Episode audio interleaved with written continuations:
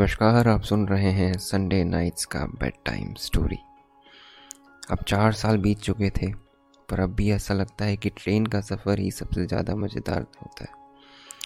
जी, मेरा नाम अतुल श्रीवास्तव है। आज से ठीक चार साल पहले हम बनारस से दिल्ली लौट रहे थे। ट्रेन आधा घंटा लेट चल रही थी तो हम भी अपना सामान स्टेशन पर लेकर बैठ गए और ट्रेन के आने का इंतज़ार करने लगे। हमने अपने तीनों बैगों को अपने आसपास रखा और एक बेंच पर बैठ गए। तभी मेरी नज़र कुछ लोगों पर पड़ी जो कि गोल घेरा बनाकर खड़े हुए थे। मैं भी उठा और उनके पास जाकर पहुँचा और भीड़ को ढकेलता हुआ आगे पहुँचा तो देखा कि एक लड़की ज़ोर ज़ोर से चिल्लाकर टीटी से लड़ रही थी। क्या आप लोगों को समझ नहीं आता कि रिश्वत लेना कितना बड़ा पाप है? करोड़ों लोगों की मेहनत की कमाई है ये, जिससे आप लूट रहे हैं। मैं अभी आपकी कंप्लेन करती हूँ। उस लड़की की बात सुनकर टीटी इतना डर गया कि कहने लगा, माफ़ कर दो मेरी माँ, पर कंप्लेन मत करना, ये लो पैसे। लड़की मुस्कुराई और कहा हाँ हाँ अब से रिश्वत लेना बंद कर दो। ठीक है ना? टीटी ने कहा कि, जी हाँ बिल्कुल। और वहाँ से चला गया। धीरे धीरे भीड़ भी वहाँ से चली गई थी। तब स्टेशन पर एक अनाउंसमेंट हुई।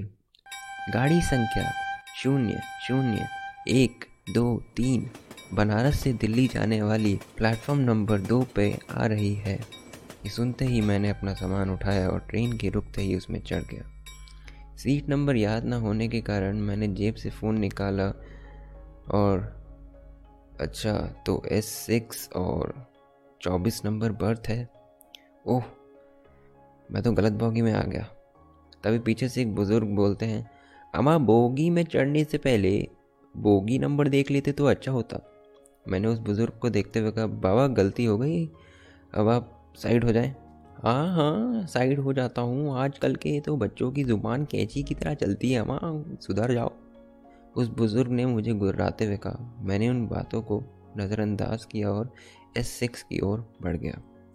चलते चलते मैं बॉगी नंबर छः में पहुँचा और अपनी सीट ढूँढने लगा।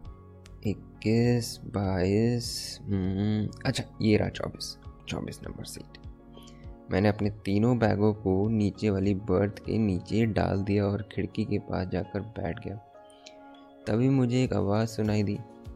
मानो वो आवाज़ मैंने पहले भी कहीं सुनी हो। जब पीछे मुड़ के देखा तो ये तो वही लड़की थी जो स्टेशन पर टीटी को रिश्वत लेने के खिलाफ डांट रही थी। मेरी आँखें उसे ही देखती रह गई। तभी मैं, तभी उस लड़की ने मुझे देखकर कहा, ओह, हेलो, ऐसे क्या देख रहे हो? आओ और सामान रखने में मेरी मदद करो। न जाने मैं क्यों अपने बर्थ से उठा और उसकी मदद करने चला भी गया। सामान रखने के बाद उसने उसी अंदाज में मुझे थैंक यू बोला। मैंने ऐसे लड़की पहले कभी नहीं देखी थी। एकदम निडर, जो बेझिझक अपनी बात रखते हो। होती होगी, पर ऐसी लड़कियाँ तो देखी नहीं थी मैंने। पहली बार मिला था ना मैं ऐसी किसी से। कुछ मिनटों में ट्रेन खुल गई और अपनी रफ्तार से चलने लग गई। स्लीपर क्लास में टिकट और खिड़की से अंदर आती हवा, जो उसके सुनहरे बालों को छूकर जा रही थी। मानो, देखता ही रहूँ।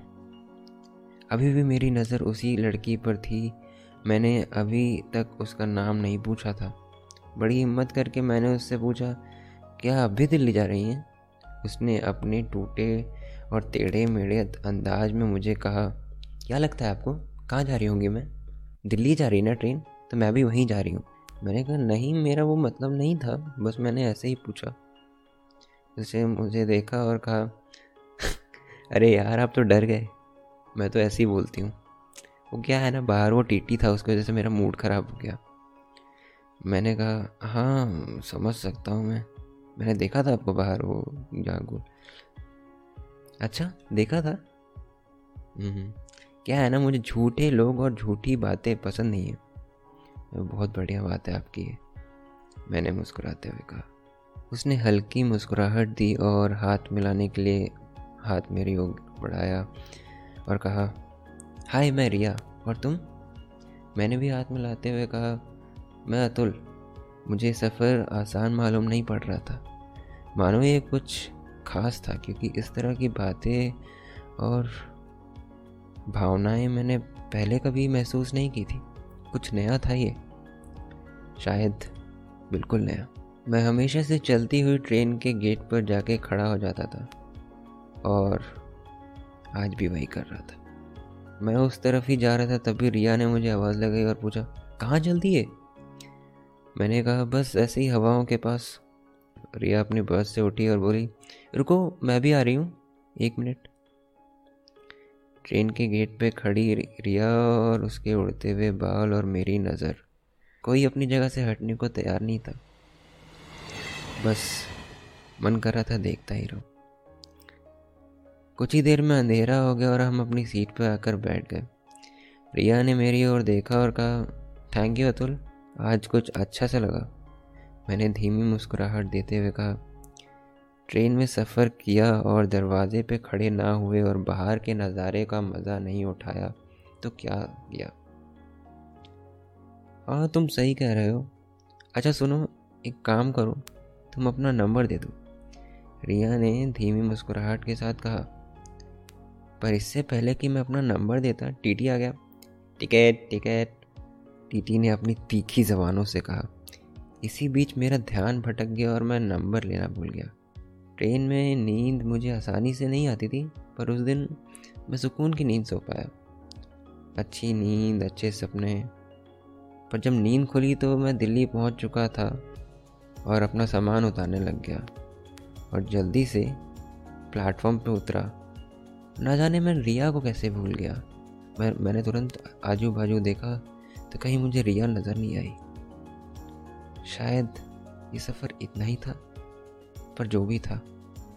अच्छा लगा, मज़ा आया और शायद हो सके तो मुलाकात दोबारा हो, रिया से।